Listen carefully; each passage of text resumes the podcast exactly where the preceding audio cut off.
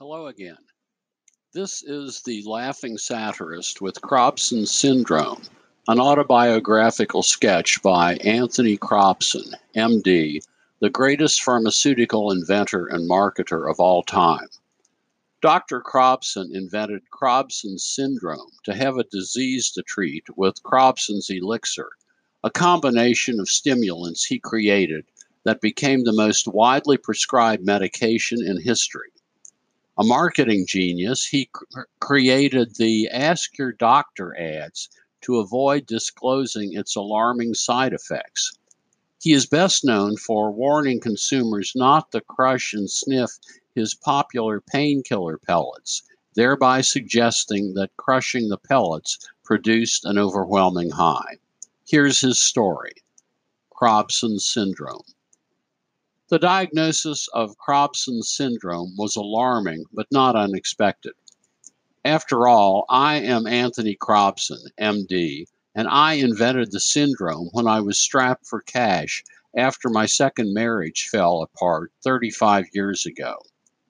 Like many physicians, I enjoyed experimenting with pharmaceutical samples. Many evenings, when I stayed late in the office waiting for my nurse to put her children to bed before joining me at a motel off the interstate, I worked on a hangover remedy that combined caffeine, amphetamines, and aspirin. Success, however, eluded me, both in my experiments and in my married life. Joyce discovered my indiscretions when she checked into the same motel with a tennis partner. I was in the classic middle aged doctor's dilemma high income, higher taxes, and alimony for two wives, and child support for five children that reduced me to one night a month at the motel. Frustrated, I comforted myself with bourbon, making discovery of a fast acting hangover remedy critical. One night, frustrated and furious over Joyce's demand for ever more alimony, I angrily sprinkled synthetic estrogen, the female male sex hormone, into the test tube and drank the stuff off. The next morning, I awakened refreshed, reinvigorated, and anxious to get to the office for the first time in months. My nurse noticed the change when I asked her to meet me that night at the motel just 10 days after our last session.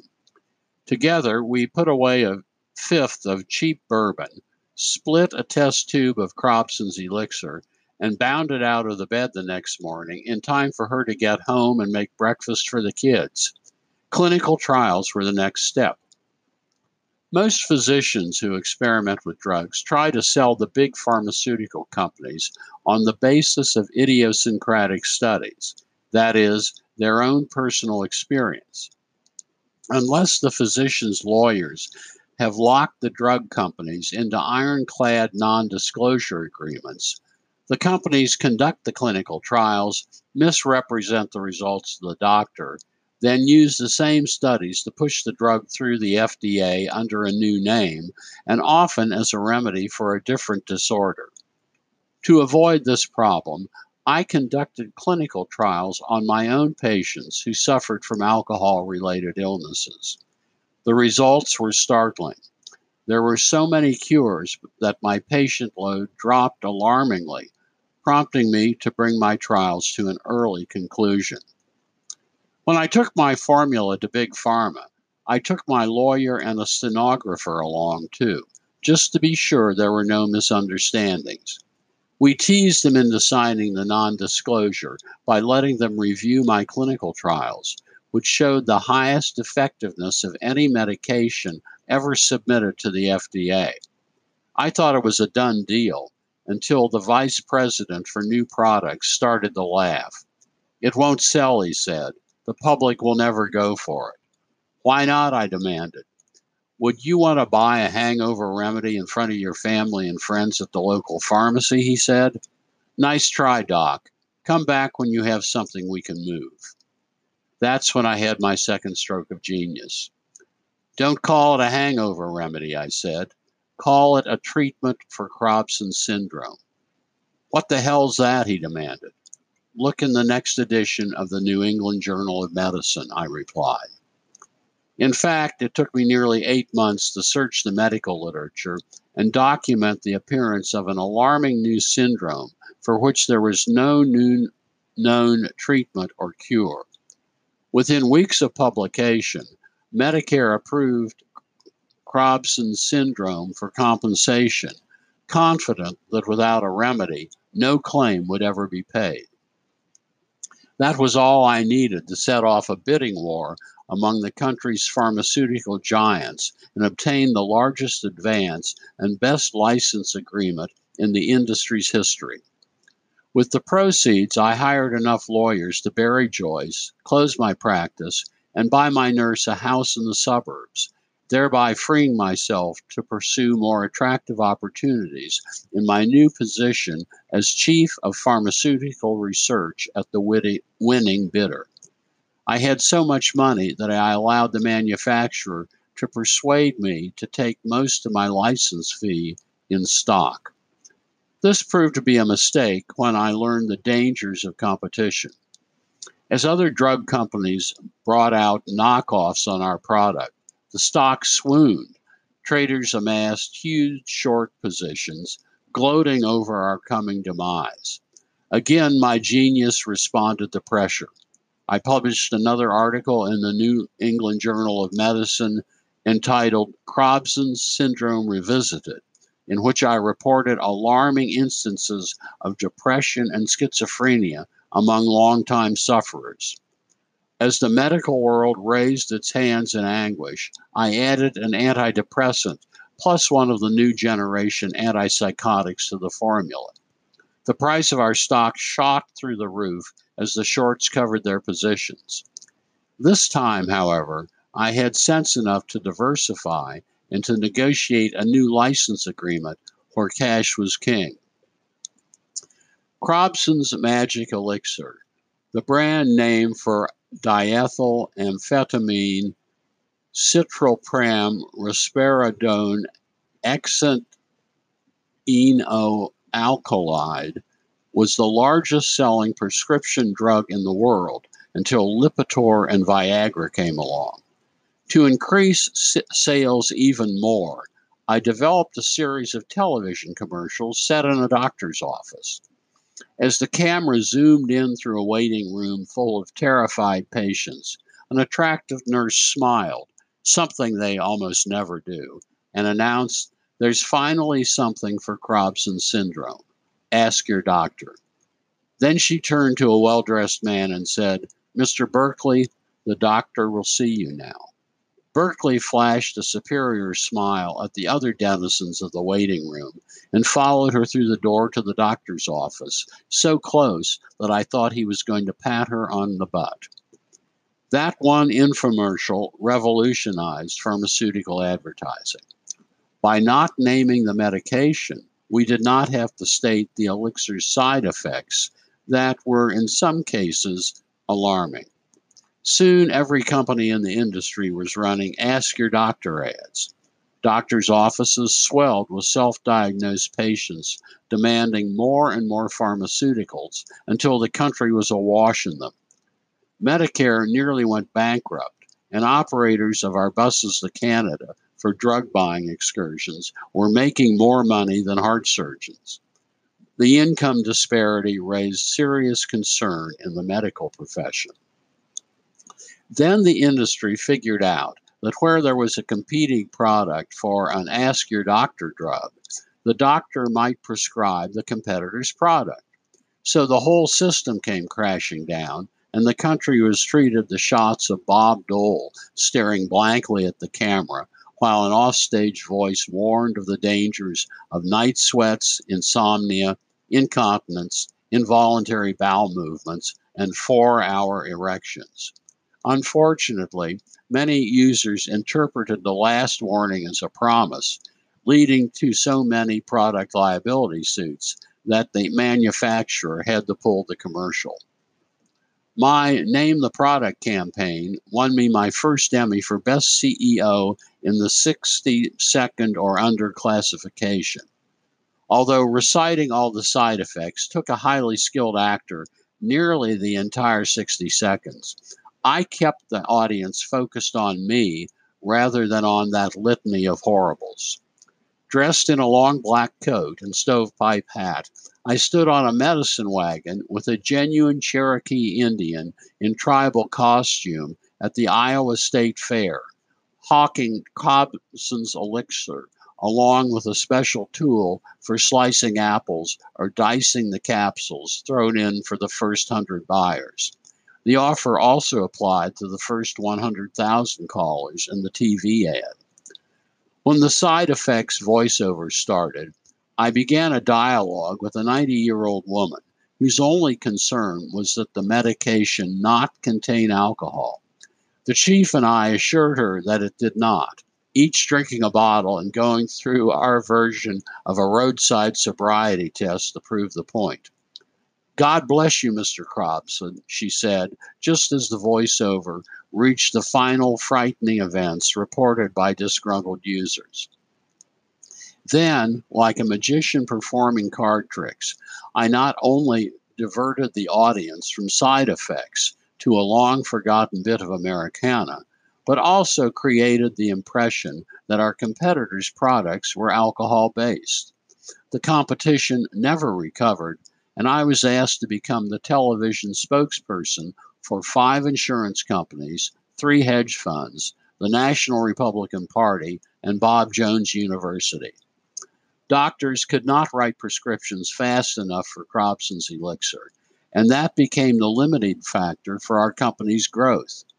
Approaching 70, I came up with the greatest marketing device the pharmaceutical industry ever saw go off prescription with its efficacy so well established and its side effects so well known, there was no longer any need for Crobson's elixir to be stifled in the paternal embrace of the FDA.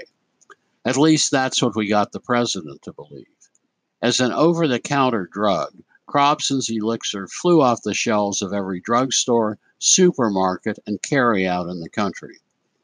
Whenever sales slacked, I added something new, as, such as a colon cleansing feature, to keep up with the new generation's lifestyle.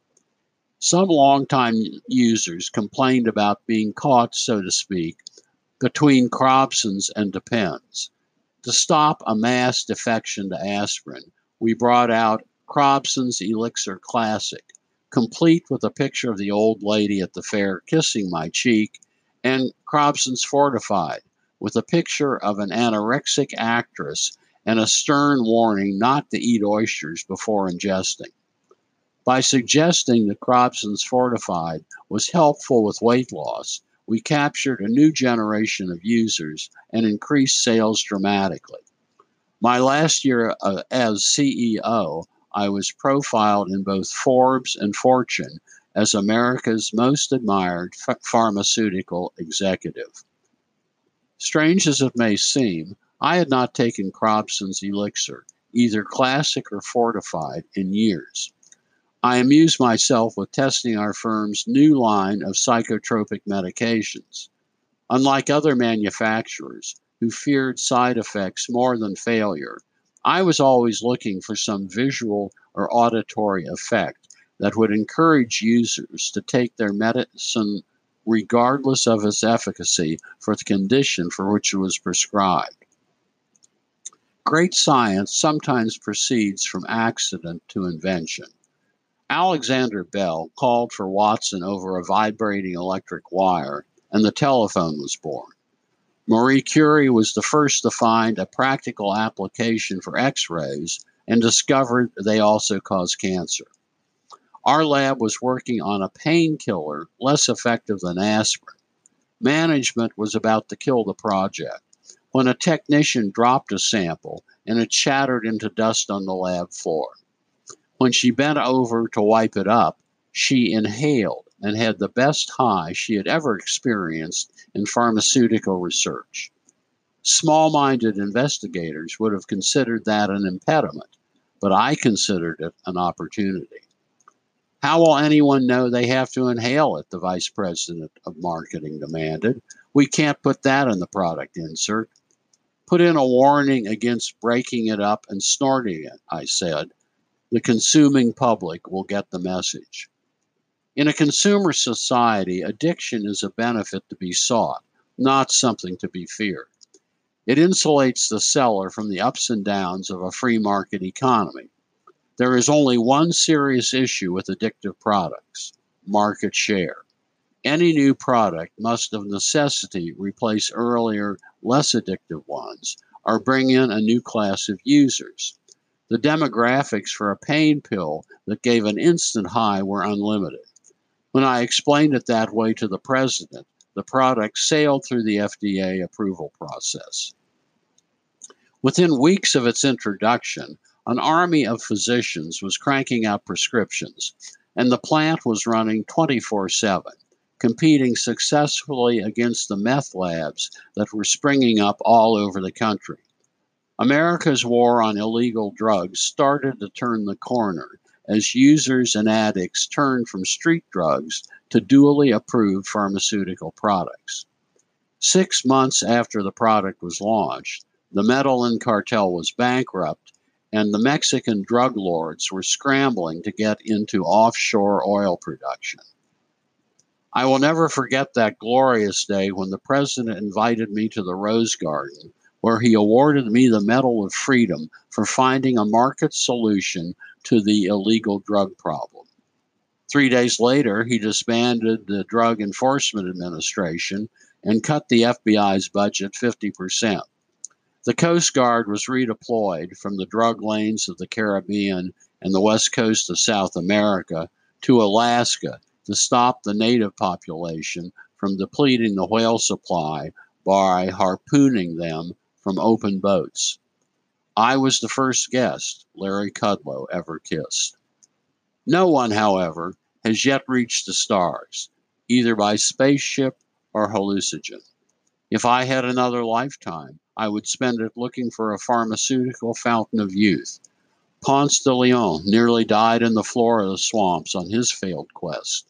But with enough venture capital, I could have trekked through the jungle and climbed the mountain until I, too, stood silent upon that peak in Darien. I tried to share that vision with my administrative assistant when she found me collapsed over my desk, but I could not speak. I could not move anything except my right hand, and that only in a vague, flapping gesture.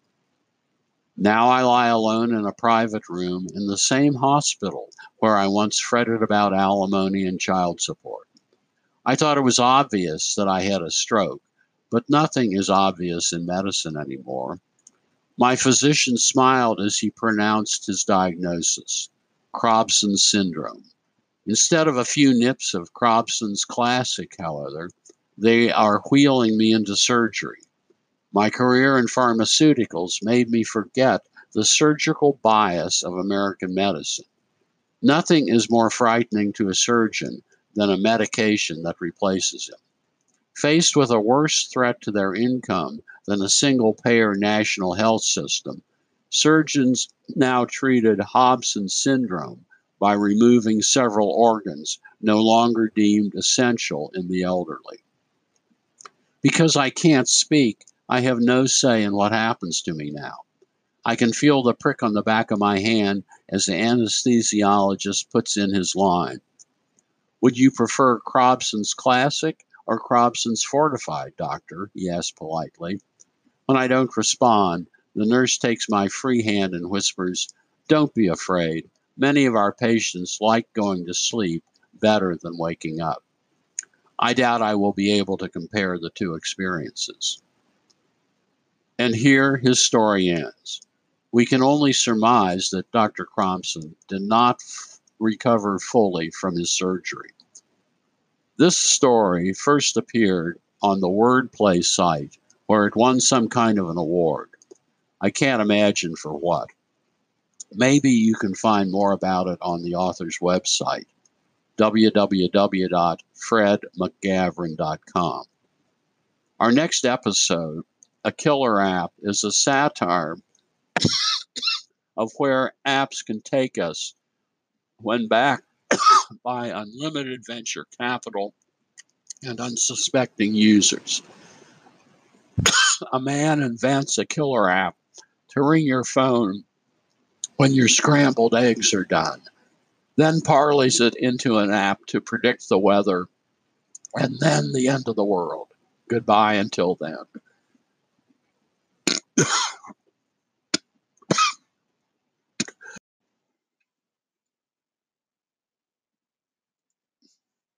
Hello again. This is the Laughing Satirist with Crobson Syndrome, an autobiographical sketch by Anthony Crobson, MD, the greatest pharmaceutical inventor and marketer of all time. Dr. Crobson invented Crobson syndrome to have a disease to treat with Crobson's elixir, a combination of stimulants he created that became the most widely prescribed medication in history a marketing genius, he cr- created the Ask Your Doctor ads to avoid disclosing its alarming side effects. He is best known for warning consumers not to crush and sniff his popular painkiller pellets, thereby suggesting that crushing the pellets produced an overwhelming high. Here's his story Crobson syndrome. The diagnosis of Crobson syndrome was alarming but not unexpected. After all, I am Anthony Crobson, MD, and I invented the syndrome when I was strapped for cash after my second marriage fell apart 35 years ago. Like many physicians, I enjoyed experimenting with pharmaceutical samples. Many evenings, when I stayed late in the office waiting for my nurse to put her children to bed before joining me at a motel off the interstate, I worked on a hangover remedy that combined caffeine, amphetamines, and aspirin. Success, however, eluded me, both in my experiments and in my married life. Joyce discovered my indiscretions when she checked into the same motel with a tennis partner. I was in the classic middle aged doctor's dilemma high income, higher taxes, and alimony for two wives, and child support for five children that reduced me to one night a month at the motel. Frustrated, I comforted myself with bourbon, making discovery of a fast acting hangover remedy critical. One night, frustrated and furious over Joyce's demand for ever more alimony, I angrily sprinkled synthetic estrogen, the female male sex hormone, into the test tube and drank the stuff off. The next morning, I awakened refreshed, reinvigorated, and anxious to get to the office for the first time in months. My nurse noticed the change when I asked her to meet me that night at the motel just 10 days after our last session. Together, we put away a fifth of cheap bourbon split a test tube of Crobson's elixir, and bounded out of the bed the next morning in time for her to get home and make breakfast for the kids. Clinical trials were the next step. Most physicians who experiment with drugs try to sell the big pharmaceutical companies on the basis of idiosyncratic studies, that is, their own personal experience. Unless the physician's lawyers have locked the drug companies into ironclad non disclosure agreements. The companies conduct the clinical trials, misrepresent the results to the doctor, then use the same studies to push the drug through the FDA under a new name and often as a remedy for a different disorder. To avoid this problem, I conducted clinical trials on my own patients who suffered from alcohol related illnesses. The results were startling. There were so many cures that my patient load dropped alarmingly, prompting me to bring my trials to an early conclusion. When I took my formula to Big Pharma, I took my lawyer and a stenographer along too, just to be sure there were no misunderstandings. We teased them into signing the non disclosure by letting them review my clinical trials, which showed the highest effectiveness of any medication ever submitted to the FDA. I thought it was a done deal until the vice president for new products started to laugh. It won't sell, he said. The public will never go for it. Why not? I demanded. Would you want to buy a hangover remedy in front of your family and friends at the local pharmacy? He said. Nice try, Doc. Come back when you have something we can move. That's when I had my second stroke of genius. Don't call it a hangover remedy, I said. Call it a treatment for Crobson syndrome.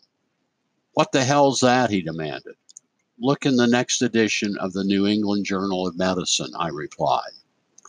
In fact, it took me nearly eight months to search the medical literature and document the appearance of an alarming new syndrome for which there was no new known treatment or cure.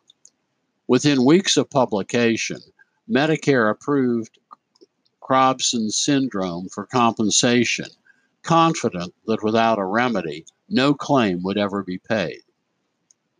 That was all I needed to set off a bidding war among the country's pharmaceutical giants and obtain the largest advance and best license agreement in the industry's history. With the proceeds, I hired enough lawyers to bury Joyce, close my practice, and buy my nurse a house in the suburbs thereby freeing myself to pursue more attractive opportunities in my new position as Chief of Pharmaceutical Research at the winning bidder. I had so much money that I allowed the manufacturer to persuade me to take most of my license fee in stock. This proved to be a mistake when I learned the dangers of competition. As other drug companies brought out knockoffs on our product, the stock swooned. Traders amassed huge short positions, gloating over our coming demise. Again, my genius responded to pressure. I published another article in the New England Journal of Medicine entitled Crobson Syndrome Revisited, in which I reported alarming instances of depression and schizophrenia among longtime sufferers. As the medical world raised its hands in anguish, I added an antidepressant plus one of the new generation antipsychotics to the formula. The price of our stock shot through the roof as the shorts covered their positions. This time, however, I had sense enough to diversify and to negotiate a new license agreement where cash was king. Crobson's Magic Elixir, the brand name for diethylamphetamine, citalopram, risperidone, enoaldehyde was the largest selling prescription drug in the world until Lipitor and Viagra came along. To increase sales even more, I developed a series of television commercials set in a doctor's office. As the camera zoomed in through a waiting room full of terrified patients, an attractive nurse smiled, something they almost never do, and announced, There's finally something for Crobson syndrome. Ask your doctor. Then she turned to a well dressed man and said, Mr. Berkeley, the doctor will see you now.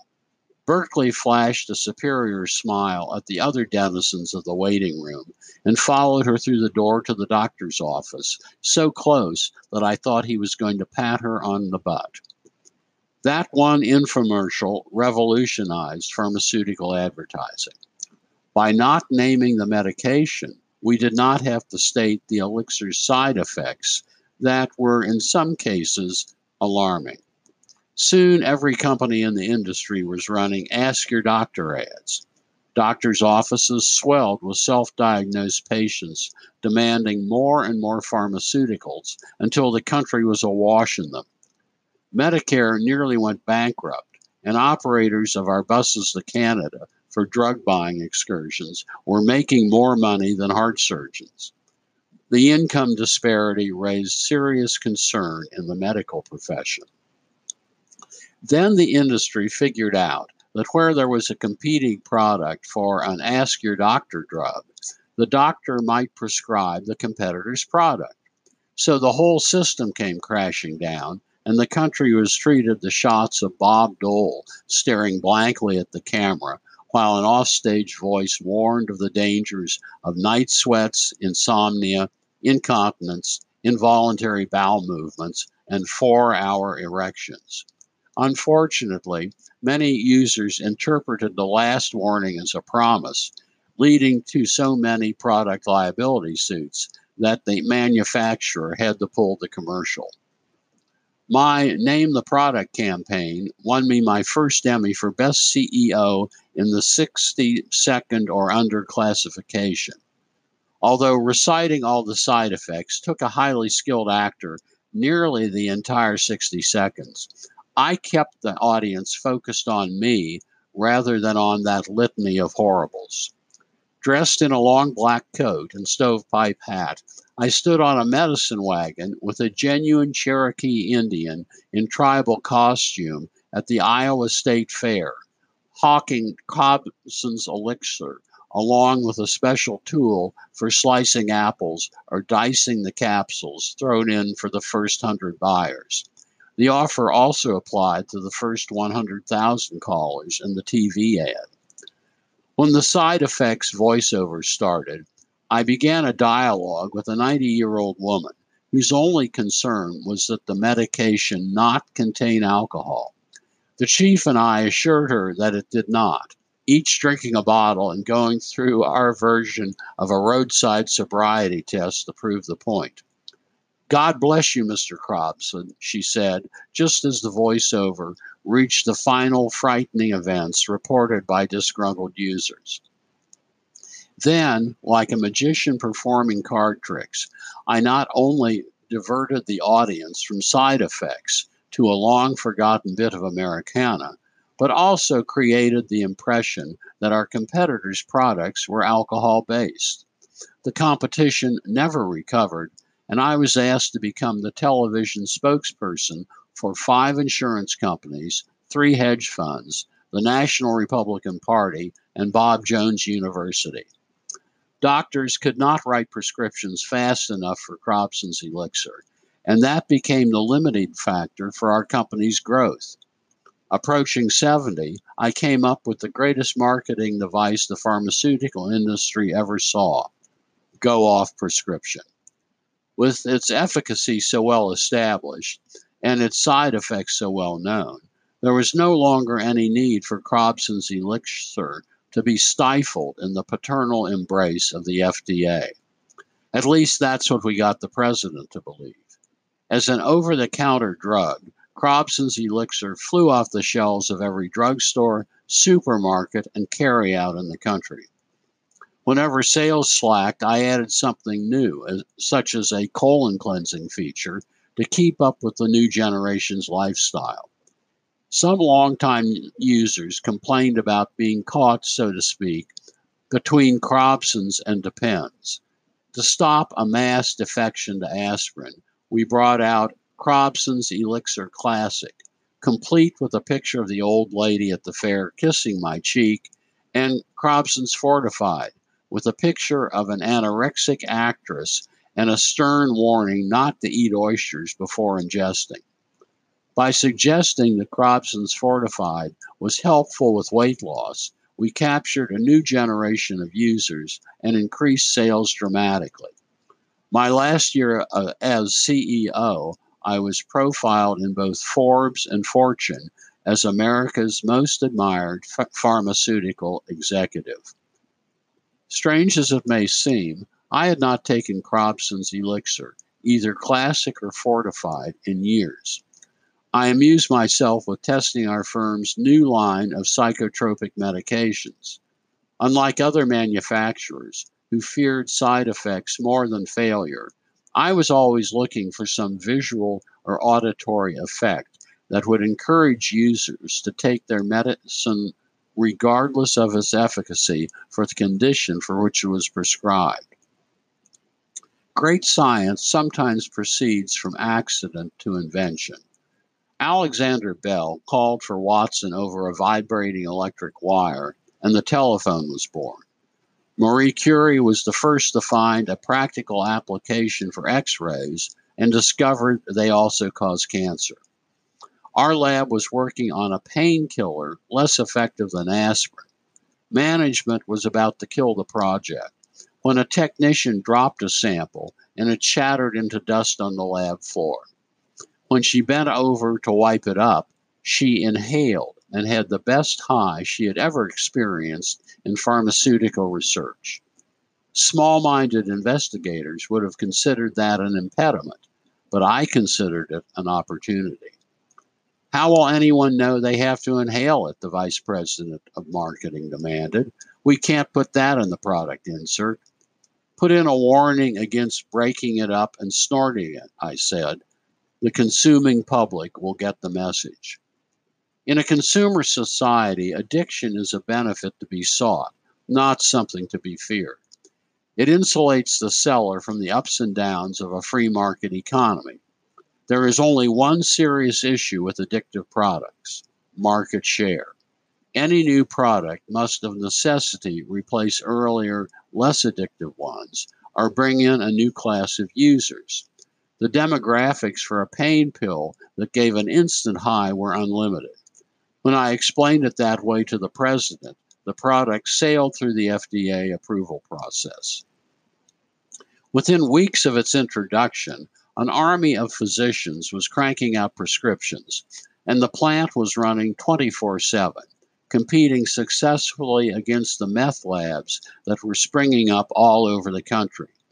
America's war on illegal drugs started to turn the corner as users and addicts turned from street drugs to duly approved pharmaceutical products. Six months after the product was launched, the Medellin cartel was bankrupt, and the Mexican drug lords were scrambling to get into offshore oil production. I will never forget that glorious day when the president invited me to the Rose Garden, where he awarded me the Medal of Freedom for finding a market solution to the illegal drug problem. Three days later, he disbanded the Drug Enforcement Administration and cut the FBI's budget 50%. The Coast Guard was redeployed from the drug lanes of the Caribbean and the west coast of South America to Alaska to stop the native population from depleting the whale supply by harpooning them from open boats. I was the first guest Larry Kudlow ever kissed. No one, however, has yet reached the stars, either by spaceship or hallucinogen. If I had another lifetime, I would spend it looking for a pharmaceutical fountain of youth. Ponce de Leon nearly died in the Florida swamps on his failed quest. But with enough venture capital, I could have trekked through the jungle and climbed the mountain until I, too, stood silent upon that peak in Darien. I tried to share that vision with my administrative assistant when she found me collapsed over my desk, but I could not speak. I could not move anything except my right hand, and that only in a vague, flapping gesture. Now I lie alone in a private room in the same hospital where I once fretted about alimony and child support. I thought it was obvious that I had a stroke, but nothing is obvious in medicine anymore. My physician smiled as he pronounced his diagnosis Crobson syndrome. Instead of a few nips of Crobson's Classic, however, they are wheeling me into surgery. My career in pharmaceuticals made me forget the surgical bias of American medicine. Nothing is more frightening to a surgeon than a medication that replaces him. Faced with a worse threat to their income than a single payer national health system, surgeons now treated Crobson syndrome by removing several organs no longer deemed essential in the elderly. Because I can't speak, I have no say in what happens to me now. I can feel the prick on the back of my hand as the anesthesiologist puts in his line. Would you prefer Crobson's Classic or Crobson's fortified, doctor? he asks politely. When I don't respond, the nurse takes my free hand and whispers, Don't be afraid. Many of our patients like going to sleep better than waking up. I doubt I will be able to compare the two experiences. And here his story ends. We can only surmise that Dr. Crobson did not f- recover fully from his surgery. This story first appeared on the Wordplay site, where it won some kind of an award. I can't imagine for what. Maybe you can find more about it on the author's website, www.fredmcgavran.com. Our next episode a killer app is a satire of where apps can take us when backed by unlimited venture capital and unsuspecting users. a man invents a killer app to ring your phone when your scrambled eggs are done, then parlays it into an app to predict the weather, and then the end of the world. Goodbye until then.